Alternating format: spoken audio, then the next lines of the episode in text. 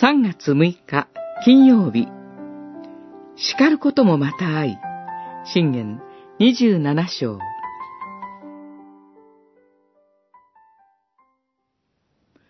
あらわな戒めは隠された愛に勝る。愛する人の与える傷は忠実さの印。憎む人は数多くの接吻を与える。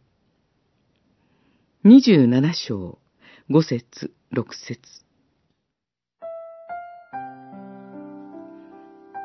人を叱るのも、叱られるのも、苦手な今の時代です。しかし、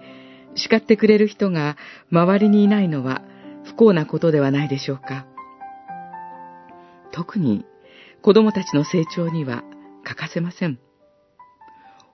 本気で叱ってくれる大人に出会った時、子供たちは確かに信頼できる人が身近にいることを覚えて、涙を流しながらではあっても、心に安心を覚えるのではないでしょうか。心だけで愛することも、表向きだけの愛情表現も、どちらも真実の愛には足りないと御言葉は語ります。隣人のありのままの姿を見て、その人に誠実に接しようとするならば、時には、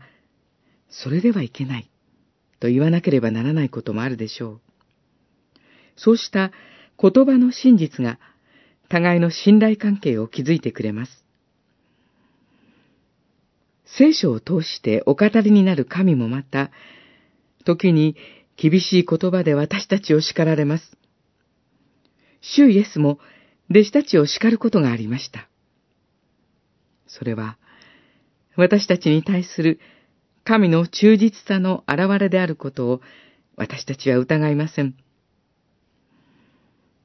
私たちはそれによって自分の罪を知り、悔い改めて神の恵みのもとへと帰ることができます。